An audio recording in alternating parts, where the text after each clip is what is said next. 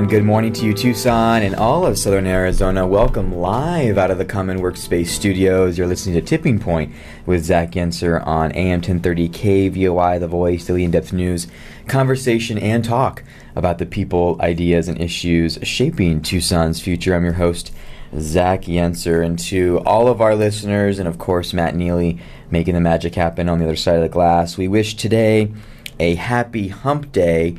And Matt, not to um, not to share your secret on the air, but I just wanted to say I'm very much looking forward to and have high expectations for your audition for Nightfall. So good luck with that, and uh, um, maybe I'll come out and see you. You said you wouldn't tell. Yeah. I think I just made Matt speechless. I didn't know. I didn't know that was possible. Happy but Wednesday, I did it. Zachary. And I'm only called Zachary when I'm in trouble. I've- so I've gotta- uh, Very so No, I got to I got to spend the hour getting into character for my audition at Old Tucson Nightfall. oh goodness. Let's go. We can be a tandem act, Zach. Oh. Oh man, now that was the real secret. That was you know, oh man. Ah, with that, happy Hump Day. Yeah, it only gets better from here. It on- does. it only gets It better can from only here. Uh, and of course, the other voice you're hearing, y'all know this by now, is Pastor Jeff Loxton, our faith and culture contributor here on the program. Uh, a bit of a different show today, not this first part. We usually do this on, on a Wednesday. Uh, but Devin Underwood will be calling in. She's the principal and founder of the Talent Store. Uh, and uh, she's calling today Wednesday. We had Ruben Navarrete yesterday. Usually he's today, and Devin is usually on a Thursday, but she's on a Wednesday. And there's a good reason for all of that. And the reason is, quick plug, we're going to have Governor Doug Ducey on the show for not one but two lawn segments, an extended interview covering a lot of ground. 9:15 a.m. tomorrow, Thursday, Tucson. Make sure your dial is turned and your alarm is on. Uh, these are rare um, Southern Arizona appearances, um, and the governor is uh, is is giving is giving us a lot of his time tomorrow morning. So That's we're looking awesome. forward to it. Uh, Pastor Jeff, this is bittersweet. Um, this is our last show together. Uh huh. I'm feeling it. I know, me too. We were talking yesterday, and uh, I said it's been it's been a good couple of years, and you couldn't believe it had been that long. No. But I think we started either just before or right after COVID, Mhm. which is now almost two and a half years ago. Yes. So it's it's been a minute. It hasn't felt like two and a half years. It's been a fun ride. It's it gone quick. been. Thank you. And um, I know we're going to debrief uh, in the second segment as uh, we say goodbye together uh, to all of our to all of our listeners. Um, but we need to start the show um, by addressing uh, what happened on Friday with the overturning of Roe v. Wade. Yes. And I don't think we could be legitimate in our goal to look at the intersection of faith and culture, church and community, and uh, not talk about this topic. You and I, for about a month, had a different topic that we were going to talk about. Something a Um, little lighter. Something, well, it didn't feel lighter at No, the time, it but it feels lighter now. But, but we thought, man, we, we have to we have to address this. Yeah. Uh, and let me just maybe start us off because I want to get your thoughts, Pastor Sure. Jeff. Much of the national level conversation about the overturning of Roe v. Wade has reflected, uh, you know, at least on the uh, Twitterverse, so to speak, angry assertions that conservatives and evangelicals want to strip away rights and take us back to the dark ages. And there may be national uh, level players uh, and, and policy goals on both sides of this issue who are playing chess um, with Roe v. Wade for broader goals. Uh, we've been in the culture wars for a long time, but I genuinely think that there is a huge contingent of people um, who believe fervently in the sanctity of life, care for the unborn and voiceless, and want them to have a shot at life. They're not playing politics. They grew up and believe in the sanctity of life. Uh, a mutual colleague of ours, pastor, wrote a piece recently that notes around one in four women in America um, at this point have made the decision in their lives to get an abortion. Often they're sitting in churches and they haven't shared that uh, because they're not sure how it's going to be received. One last data point, and I want to get your thoughts on this, Pastor. A Gallup poll was done in May when the leak was released uh, about where the Supreme Court was going to go on this decision, and the poll found that um, the the percentage of Americans who consider themselves pro-choice um, has risen in the past year to 55%. its highest level since 1995. So I bring all this up to say that I think when you open the doors of your church, Pastor Jeff Loxton, Hope City Church on the 22nd Street corridor, every Sunday, there are those seen in your church who have made a difficult decision in their lives to have an abortion or uh, who also love Jesus deeply and live by the Bible and believe at a policy level a woman in America should have the right to make the personal choice on this difficult issue. Uh, I think both both of these camps are very much in our churches today. How does the church navigate this moment? Here is uh, an interesting thought. I think that there's a margin on both sides. People that maybe were pro pro-choice before and because of this narrative rising to the top in the way it has, has have have edged towards pro-life. Conversely people maybe that have been pro-life but because it's been thrown in their face in a political manner have maybe edged towards uh, this thought of why are people talking about pro choice. When you ask about our church specifically, we've seen that 25%. I don't know if that number is higher or lower. For those listening, if you've heard uh, my story, I'm an enigma in the fact that I am a pastor who has also had an abortion. Um, and, and so I'm speaking to this as one mm. who has dealt with that pain and the healing that has come from the realization of decisions that I have been a part of in the past. And so I don't enter into this lightly, but seeing the number of people, both men and women in our church, who have had this in their face, apart from whatever stance they take, has been a, a very um, painful reality to have have to work through, especially as the nation has addressed this topic. Mm-hmm. And that's really where we've been camped out as a church is saying, you know, may, maybe you are fighting for this pro life narrative, uh, you know what does that look like for you? How are you doing that in a way that is mindful of, of, of, of the bigger picture? And then for those, especially that have had abortions, um, there's a lot of healing and things that need to happen there. And I'm not sure that we as a nation are asking all of those questions or looking at those things uh, with, with a particular person in mind. Um, it's it's definitely not an easy conversation. I don't know that that decision that has occurred this past Friday makes it any easier. If anything, it makes it maybe a little more difficult. Mm-hmm.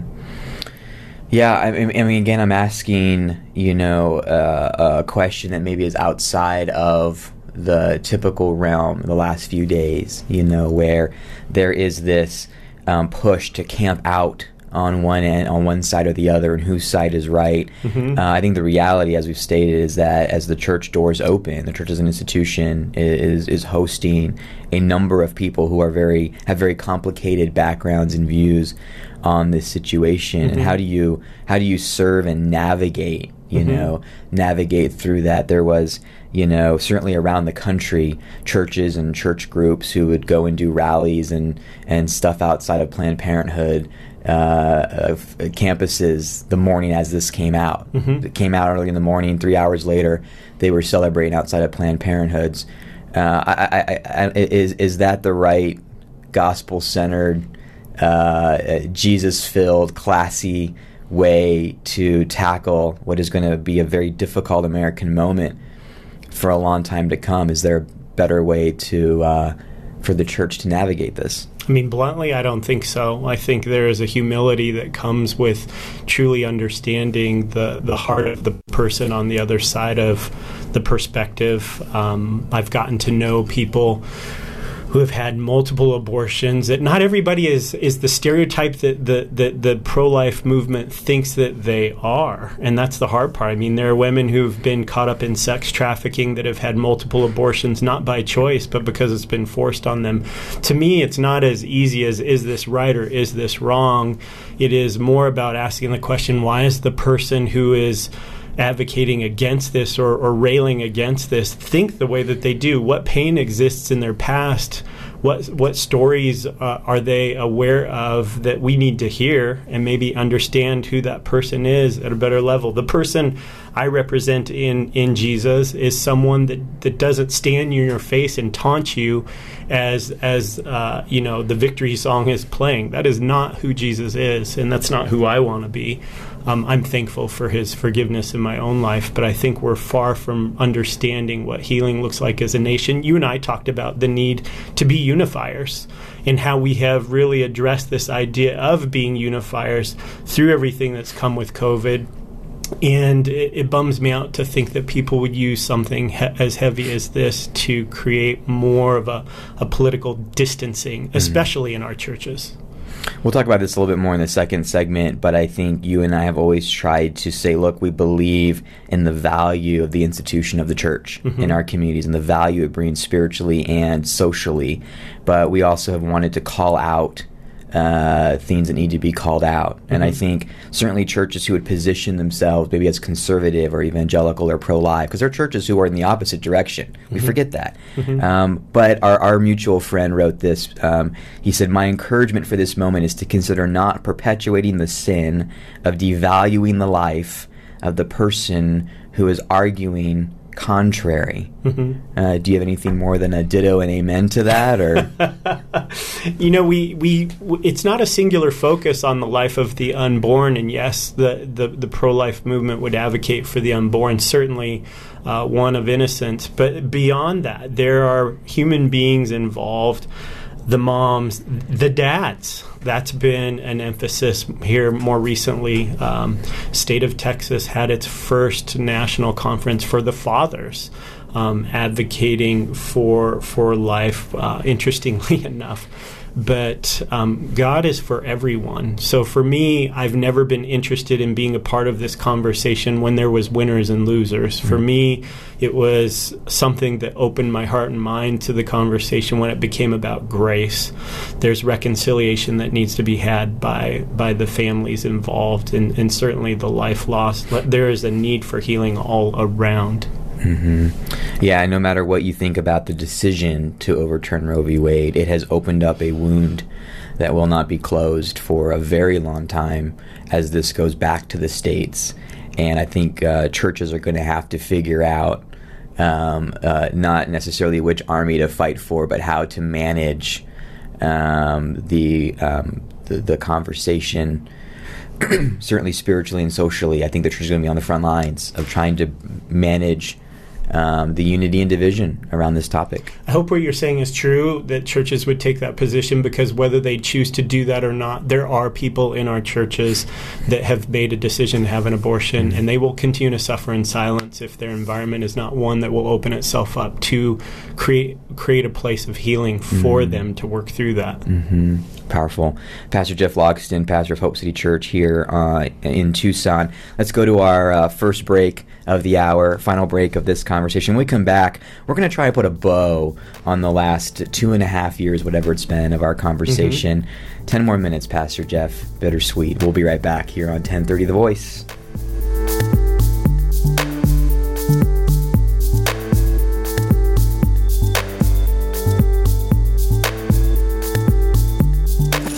CBS News at the top and bottom of every hour. 1030 The Voice. Trusted local news and talk.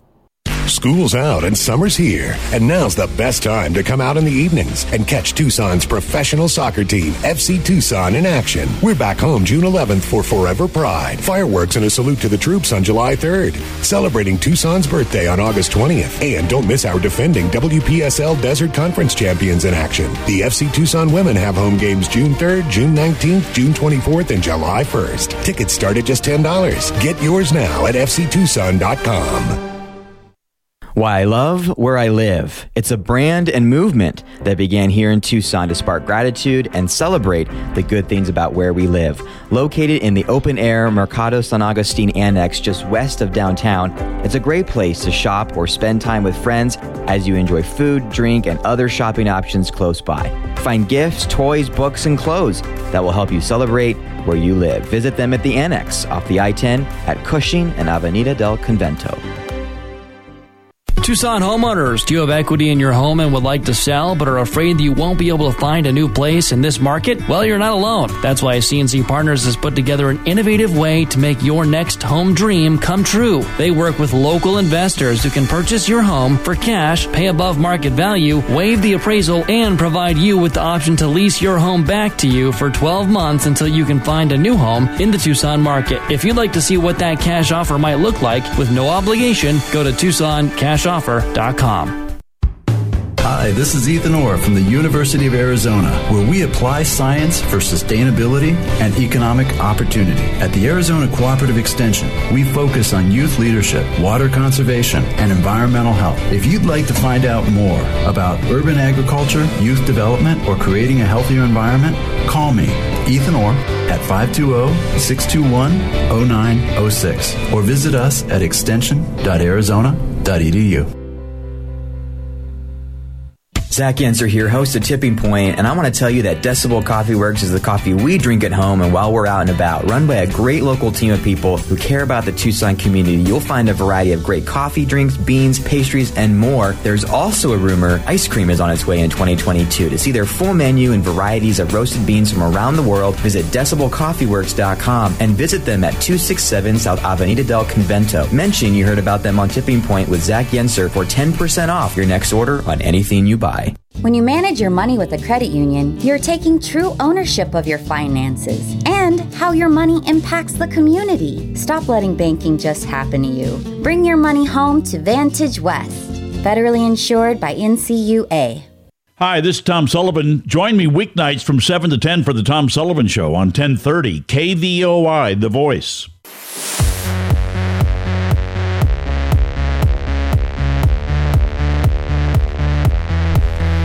We're back, Tucson and Southern Arizona, live out of the 10 uh, Common Workspace studios. You're listening on AM 1030 KVOI, The Voice, a bittersweet moment. Our last conversation with faith and culture contributor Pastor Jeff Loxton uh, before we sign off and hang up the headsets for the last time on Friday of this week. Pastor Jeff, uh, you know, this conversation uh, at the intersection of faith and culture, church and community, certainly during COVID, felt like uh, wisdom for weird times was uh, important.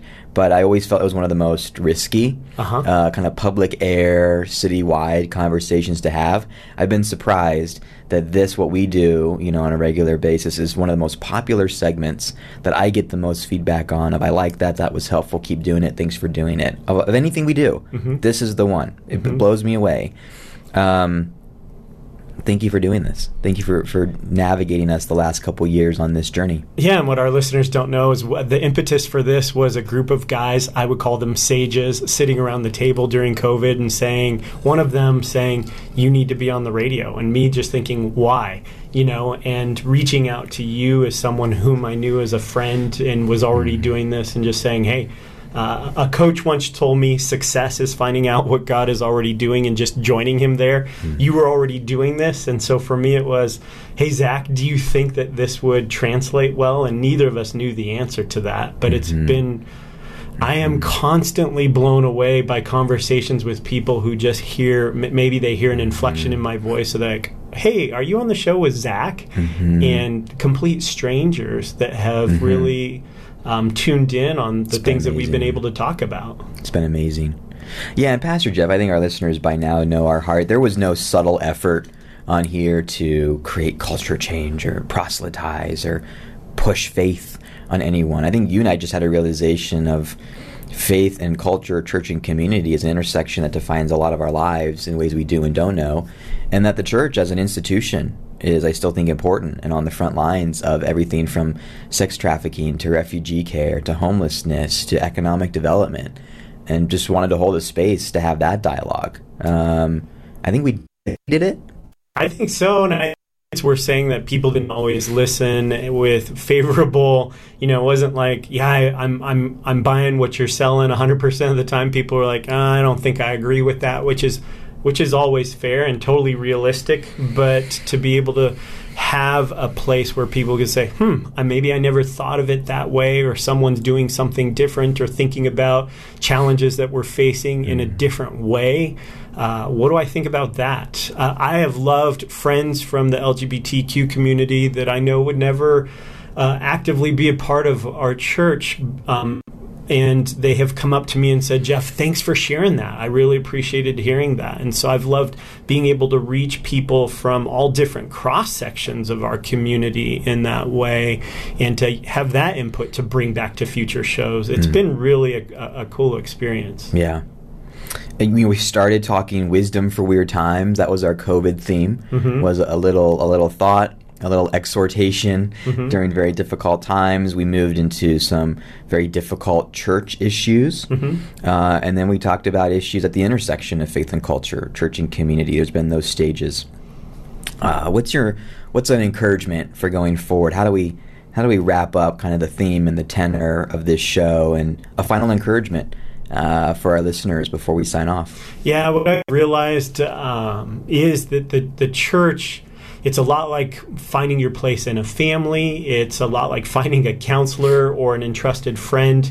And there are unique things that make us who we are. And so finding a church community that one can really resonate is challenging to do, and it's even more challenging when we hear all the things in the media that make us cynical about wanting to even be a part of a faith community. I think from personal experience, I still believe in the role of the local church, would encourage our listeners to pursue that, but at the end of the day, for me, um, at the risk of proselytizing, is that I think uh, Jesus is relevant and does challenge us to think differently about the things that we're facing. And so, my hope for those listening, wherever your experience or your background comes from, is just to, to lean into mm-hmm. that and to say, what what role does does Jesus play in my life, mm-hmm. and what does that look like in the context of our community? You and I love our city. There's tremendous mm-hmm. need here, and I think apart from the local church and nonprofits with that background, a lot of that work doesn't get mm. done. I, I, think for me, Pastor Jeff, I um, I am more of an institutionalist than ever, mm-hmm. and and just realizing that the only American institution that still has some modicum of support and belief is the military, mm-hmm. whether it's the Supreme Court, Congress, the presidency, church, government, whatever it is, uh, people have lost faith mm-hmm. in the ability of those institutions to do what they say they're going to do and what they're intended to do. And I think our conversations, my heart has always been um, how do we support in the role of the institution? How do we make it the best it can be and celebrate it? And part of that being clarity and intention to call out the things that need to be called out and that that is not being oppositional to the institution. That's how the institution stays refined and on mission. And I think we tried to do that over the last year for sure. Yeah, and I think one theme that's emerged in our conversations is uh, uh, not been overtly stated, but reaching out and, and, and connecting with people yeah. who think differently, who approach things differently, just to have a fuller perspective of the challenges we face. Yeah. Pastor Jeff, God bless. Thanks for doing this. Thanks for being here. The music's in the ear. That's the that's that's the swan song. Uh, good to be with you today. Uh, we'll see each other out in the community quite a bit. Hope City Church. Thanks for all you do. Thanks for your message, and thanks for being with us, Pastor. Thank you, Zach, and thanks to our listeners. Absolutely. Tucson, uh, that's it for our faith and culture contributor, Pastor Jeff Loxton. That's not it for us on the show. Devin Underwood is on the other side. We'll talk Tucson's labor market and more on how to navigate it. Don't go anywhere.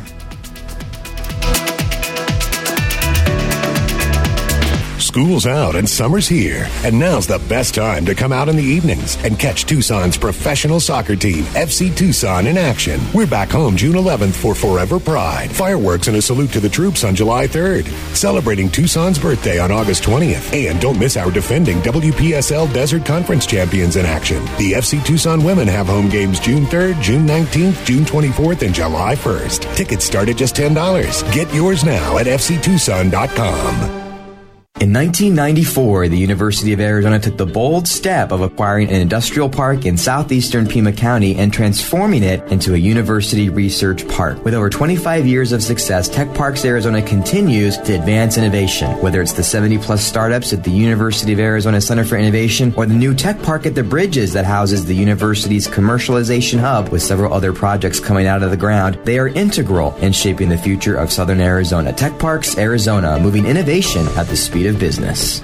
Tucson homeowners, do you have equity in your home and would like to sell but are afraid that you won't be able to find a new place in this market? Well, you're not alone. That's why CNC Partners has put together an innovative way to make your next home dream come true. They work with local investors who can purchase your home for cash, pay above market value, waive the appraisal, and provide you with the option to lease your home back to you for 12 months until you can find a new home in the Tucson market. If you'd like to see what that cash offer might look like with no obligation, go to TucsonCashOffer.com. When you manage your money with a credit union, you're taking true ownership of your finances and how your money impacts the community. Stop letting banking just happen to you. Bring your money home to Vantage West.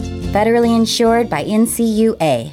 Helping you make better money decisions is what the Ramsey Show is all about. Today at 1 p.m. on 1030 The Voice.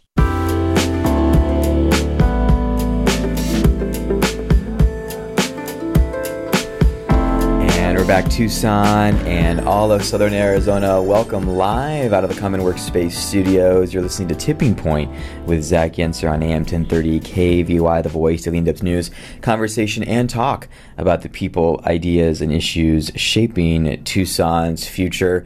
Uh, and today is a, an especially bittersweet day as we head towards Friday, where I will hang up the headsets and uh, and sign off for the last time. A couple of our regular contributors are with us, and uh, it's uh, bittersweet to say these are our uh, last conversations here on the air, not on the community, uh, but on the air. One of those has been our guide for a couple of years through COVID and the end of COVID and the endemic phase, helping our Tucson businesses and organizations and leaders navigate a shifting labor market and figure out how, in their own organizations, uh, to keep and attract and retain the right talent. Devin is uh, is the best in Tucson, and she's been uh, with us every step of the way and is on with us now. Devin Underwood, good morning. Thanks for being with us, and uh, thanks for the last couple years of helping us navigate all this.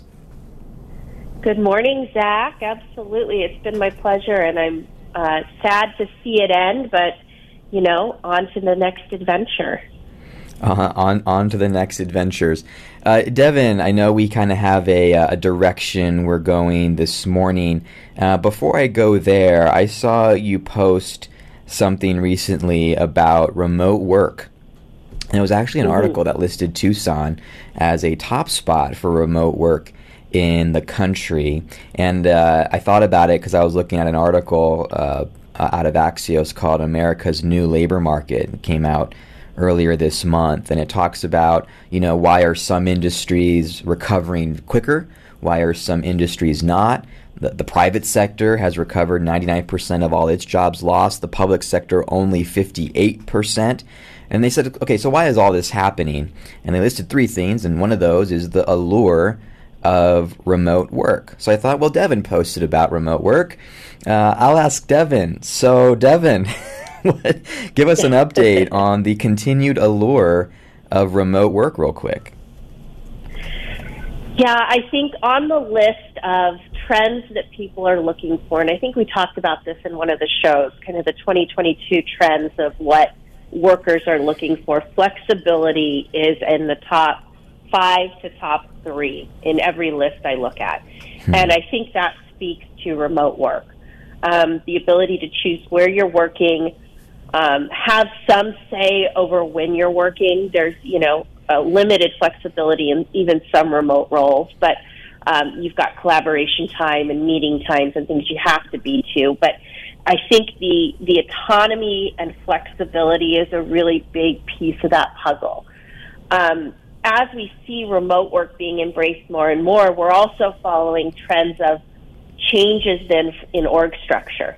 Org structure is really shifting, and we're going to rethink management, and we're going to rethink what that middle management is, and all of these different needs and elements. When people become remote, much more of your work becomes a deliverable than a um, collaboration or a presence needed impact. Hmm. Uh, so it, it's all shifting and it's all really interesting. But I think flexibility is the key there.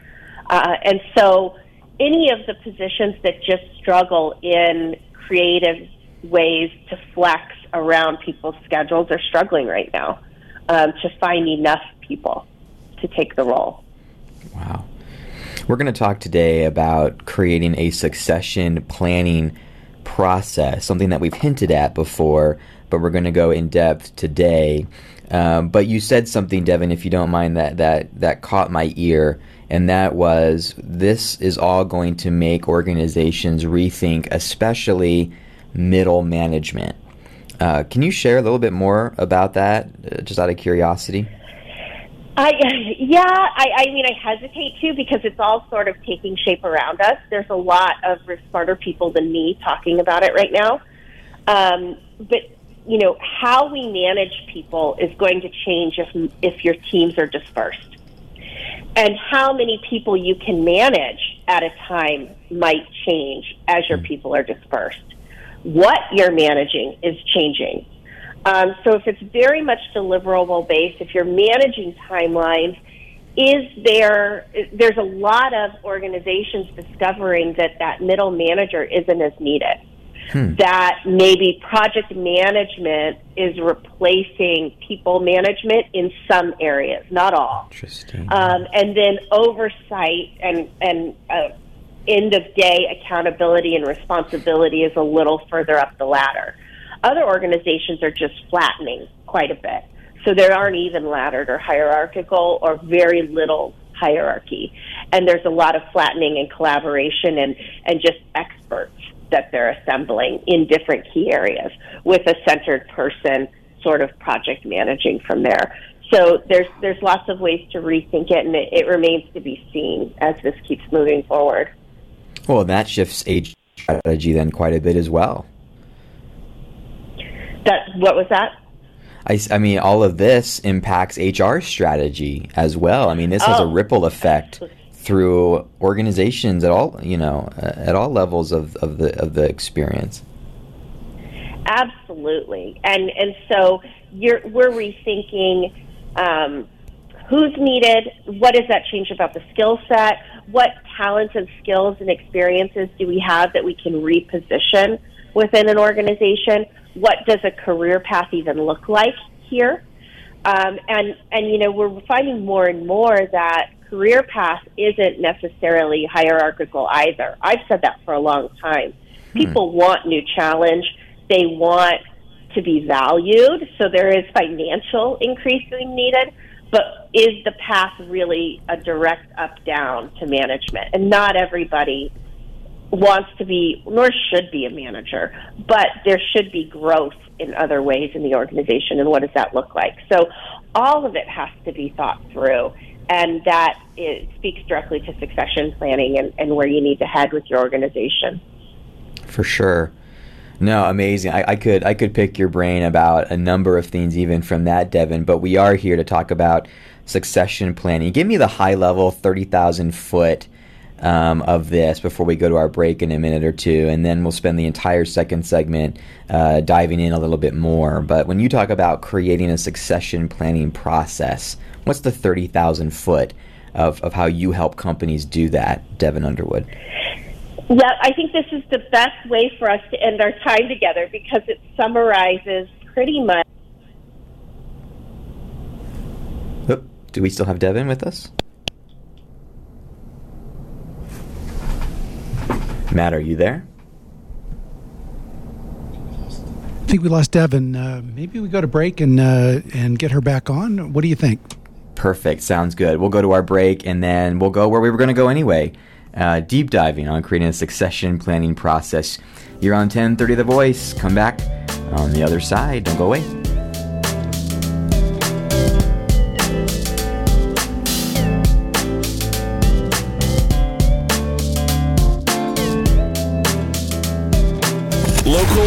National politics, the issues that matter to you. 1030 The Voice, Tucson's trusted local news and talk. Why I love where I live. It's a brand and movement that began here in Tucson to spark gratitude and celebrate the good things about where we live. Located in the open air Mercado San Agustin Annex just west of downtown, it's a great place to shop or spend time with friends as you enjoy food, drink, and other shopping options close by. Find gifts, toys, books, and clothes that will help you celebrate where you live. Visit them at the Annex off the I 10 at Cushing and Avenida del Convento.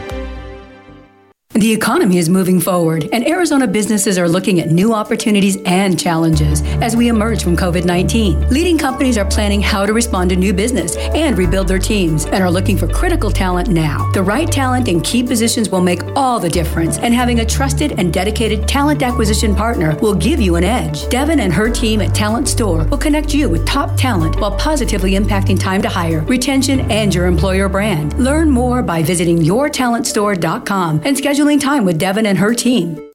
Zach Yenser here, and I'm so excited to be a part of the launch of the Little Love Burger as they're growing in Tucson. Located just a few down from the Rialto Theater, Little Love Burger serves up the juiciest scratch-made hamburgers, loaded hot dogs, have ice cream milkshakes, lovable local brews, and the most addictive breakfast sandwiches. Little Love Burger is open Sunday through Thursday, 11 to 9, and Friday and Saturday, 11 to 10. You can follow their beat on Instagram and Facebook at Little Love Burger. Tucson, don't you want some burger to love?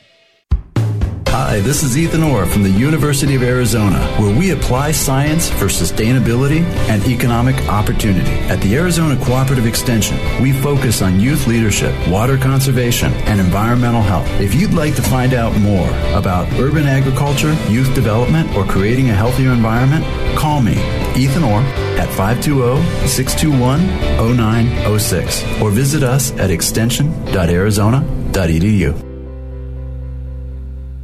In 1994, the University of Arizona took the bold step of acquiring an industrial park in southeastern Pima County and transforming it into a university research park. With over 25 years of success, Tech Parks Arizona continues to advance innovation. Whether it's the 70 plus startups at the University of Arizona Center for Innovation or the new Tech Park at the Bridges that houses the university's commercialization hub with several other projects coming out of the ground, they are integral in shaping the future of Southern Arizona. Tech Parks Arizona, moving innovation at the speed of business. This is Bill Buckmaster Travel Talk at noon on 1030, Tucson's voice for trusted news talk.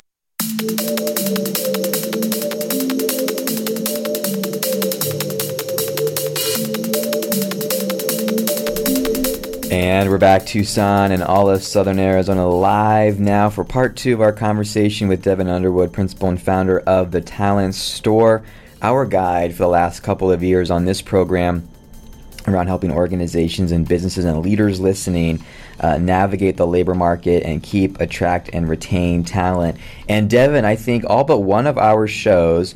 Uh, in the years we've been doing this, have been by phone. We've had a perfect record of connectivity, and I see what you're doing there. this was your last chance to get a technical issue in, so congratulations.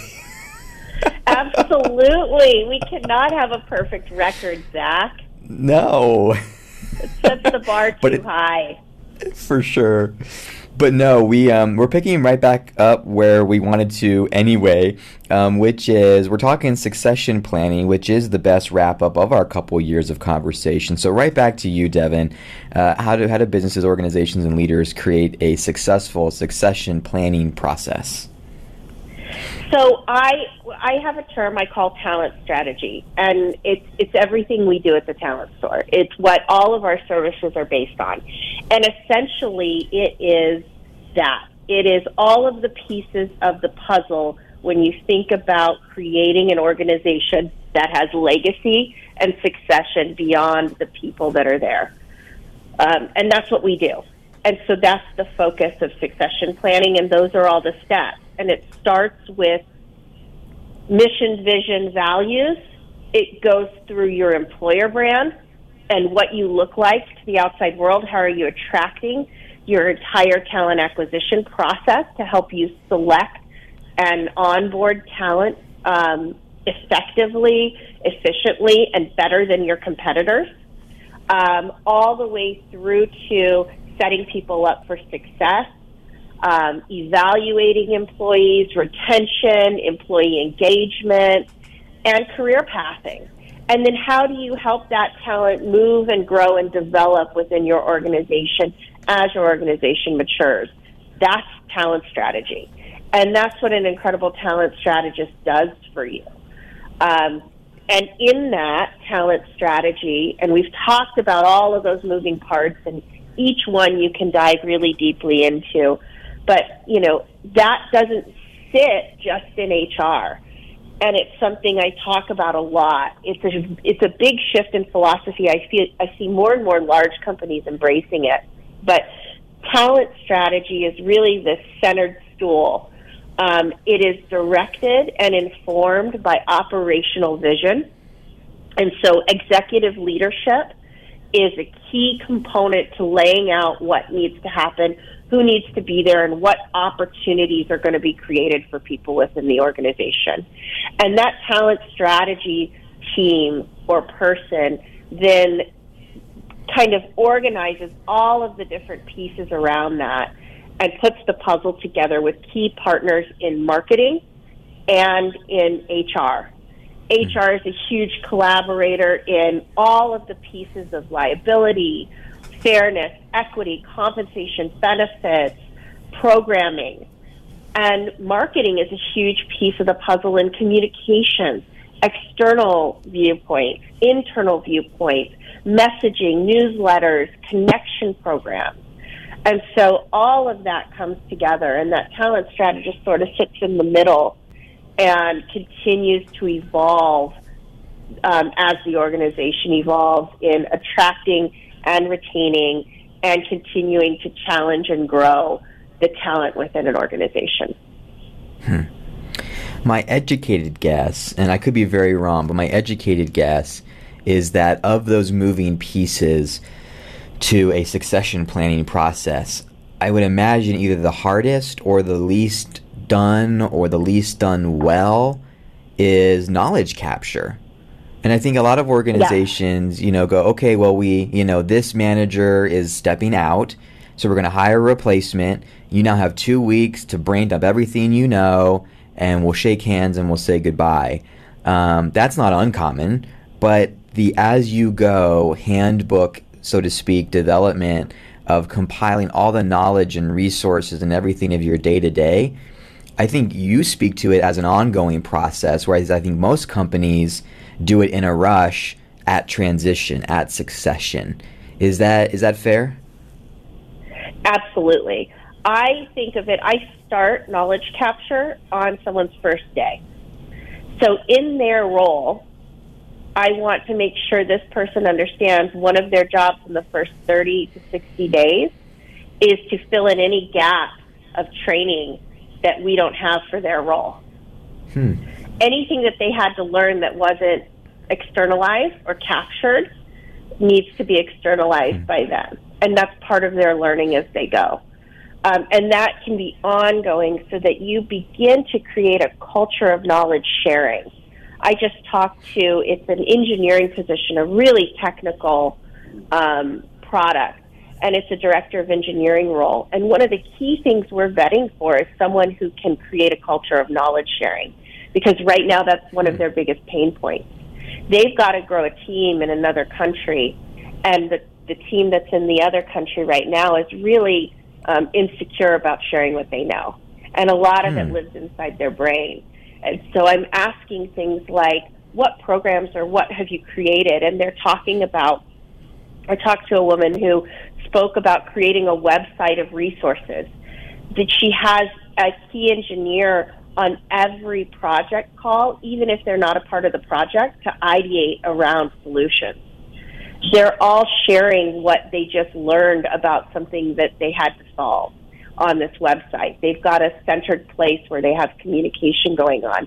If somebody's struggling with a problem or a technical detail, they can put it out to the whole team, whether they're part of the project or not, and get brainstorming around it. And so she's broken down these walls of having to know everything, the fear of not knowing everything, and made it actually a powerful thing to share. I have mm-hmm. a problem I need help with, and created um, technology around and communication strategies around knowledge sharing and problem solving. And so these are different things depending on where you are, what your organization is doing. It's huge. It's a game changer. Um, and it gives you the ability to move forward um, quickly, and it gives your people freedom to evolve their careers and not get stuck where they are because they're the only one that knows it. Right. And I think a lot of people, I would imagine, a lot of people say, hey, if I'm the only person who does know this, that's my leverage to be in this company for a long time. And that if I if I document this and share it, then anybody can do this and I'm replaceable and I don't want that to happen. Which comes back to the culture set by leadership to say, no, no, no, this helps not only other people to succeed, but actually helps you to move up and out uh, in our organizational in our organizational structure. Absolutely, you want to be. You know, you've brought incredible value. You want to be able to then challenge yourself in a new way. Don't get stuck. Um, share it, delegate it. Job shadow is another way of knowledge sharing. There's lots of great ways, and it then up levels that person's leadership skills and ability to teach others. Um, it's all for the benefit. Um, so, you know, I mean, even as a recruiter, I get stuck in it. It's human nature to be protective of what you know mm. um, because mm-hmm. it's hard earned, right? It feels very hard earned. Um, and I say, you know, gosh, if I share all these things out there, um, well, then why do they need me? Well, I know that that just because you share the information doesn't mean someone knows how to implement it or right. evolve it or think right. through it, right? Execution um, is the bigger piece of the puzzle. You. Yes. Exactly, exactly. And it doesn't replace you. But, you know, at the same time, let's get other people that can also execute. And it, it gives you freedom to move through the organization. Um, so creating that trust, um, that value in knowledge sharing and, and showing that it's a win for everybody is really important to a culture. Mm. Uh, Devin, anything else that you want to share before um, you we close out? Sharing where I know you um, also host uh, our conversations on your website and through some of your content creation. And I want to end with you know a call to action to our, our companies who've been listening. Um, and won't have that chance live anymore, but they can work with you live. So I want to I want to close on that. Anything else on this topic we didn't cover that's important for our listeners to know about succession planning in their organizations? Yeah, you know, I think it can sound really overwhelming. Get a partner that you trust in it, um, whether internally or externally, um, and and they can help you sort of tackle the pieces and prioritize them and get through different parts of it. I know on the recruiting and talent acquisition side, something I'm really proud of for us here at the Talent Store I think people have varied experience with external recruiters. Um, they're used to probably showing, throwing them a job description or a job rec and then getting some resumes thrown at them. Um, we're your partner in evolving your organization and growing your organization. You don't have to have the job description perfectly fleshed out for us. We're going to take the time to understand where you're going, to share with you best practices in other organizations to help you flesh out who you really need and then work to pre-screen and vet to that before you even start your interview process with the candidates we present. Um, we will. We want to save you time. We want to be your valued partner.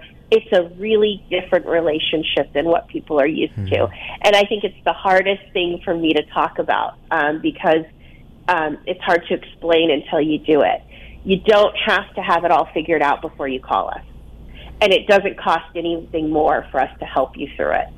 It's, it's in fact probably priced a little less than what you're used to with other recruiters. But it's incredibly more impactful. We have a 99% placement rate. Wow. And every one of our customers comes back to us. So we've grown completely through client retention and referral. Um, and so I just want to encourage everybody to not go it alone, whether it's with the talent store or with SHRM, uh, Greater Tucson SHRM, with resources at the chamber, with all of the different partners, the Arizona Technology Council. There's just a lot of incredible uh, knowledge to tap. And find those partners and then that person to help you bring it all together, and we can all get through it and, and evolve and grow together. Yeah, Devin, I think over the last two, I think it's actually almost three years that we've been doing this together, which is unbelievable. So much has changed. The landscape has changed by the month sometimes around yeah. this whole issue. And I think business owners have a lot going on, organizational leaders have a lot going on besides being an expert in this, but that's okay. You're the expert. And I think, you know, one thing that sets you apart, if I can say so, is that you don't just recruit a position in a vacuum I think you really have a unique, innate understanding as a company of how this does and needs to fit into a larger strategy, a larger brand. Um, and I think that's really important, and that's why you have that 99% placement rate and why people keep coming back to you. Um, and so that would be on my side, my encouragement to listeners. Devin, you um, uh, have these resources we've created, these interviews, I think, on your website. Uh, people can go back and check out our deep dives on these pieces, and then your website again for people to reach out to you um, after this very last show together to uh, to participate. Yep, go to yourtalentstore.com. Um, we, we're revamping it, which is really exciting. So it'll have a new look and feel uh, by the end of the year, but you can still access my calendar directly there. Um, we've added new team members. We're doing some really exciting work. Um, some of our clients have got us uh, both looking for key positions, staffing or pipelining repeatable hires, and we're doing advising. Hmm. So there's a lot of exciting stuff happening at once, and, and we're thrilled to help out uh, companies here in Tucson. YourTalentStore.com. Devin, you're a true professional. Thanks for sharing your knowledge with the Tucson community. It's been an absolute pleasure. And uh, we'll keep working together, of course. But uh, for now, we wrap a bow on it. And thank you for uh, your time here on the show. Thanks for all you've done with your show, Zach. It's been incredible to be a part of it. Thank you, Devin. That's it for us today. Governor Doug Ducey on the show tomorrow. We'll be back 9 o'clock on Thursday. Stay cool, Tucson.